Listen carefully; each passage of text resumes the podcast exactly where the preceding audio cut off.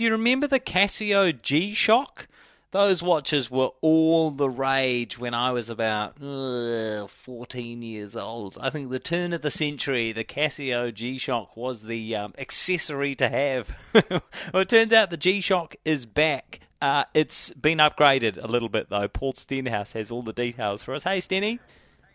Good morning. You would have had a G Shock, wouldn't you, being a young cricket and soccer sports team? Nah, I wanted a G Shock, but I think that might have been out of the outside of the range of the Tame family budgets at the time. It was very cool to have a G Shock watch. I yeah, and I don't think oh, I ever very. I don't think I ever got one.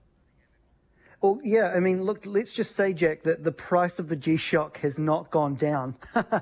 it's made its comeback. In fact, it's gone up. It is a at 699 US dollars for the new G Shock. You want it to be good, don't you? Yes, it's this time when it's made its comeback. It's a smartwatch, of course. Smart, right. uh, shock resistant. You would only expect that from a watch called the G Shock, and yeah. waterproof down to 200 meters. So this thing is rugged. It is way more rugged than any sort of Apple Watch or even most of the sort of smartwatches already on the market today. This is designed for people who want to take it surfing, want to take it snowboarding aren't worried about getting dirt in it, aren't worried about getting sand in it. Um, and it can basically stand up to all of those things too. It's got all of the bells and whistles you expect from a smart watch. GPS, the altitude sensor, heart rate monitor, and it's also, this is where it's really good, a one and a half day battery, so you don't have to worry too much about charging it as well. It runs on Android, so you get to use all the other Android Watch, Wear OS kind of apps and things too, but mm. not cheap at 699 US dollars. Oof. Ooh, yeah, yeah, that's a bit spinny. It was too spinny for me as a 13 year old, too spinny for me now, I think, as well. hey, we're starting to get a first look of how civilians are going to see space once space tourism oh. really takes off. Wouldn't it? Uh, the dreams, dream stuff here. Speaking of enough... expensive.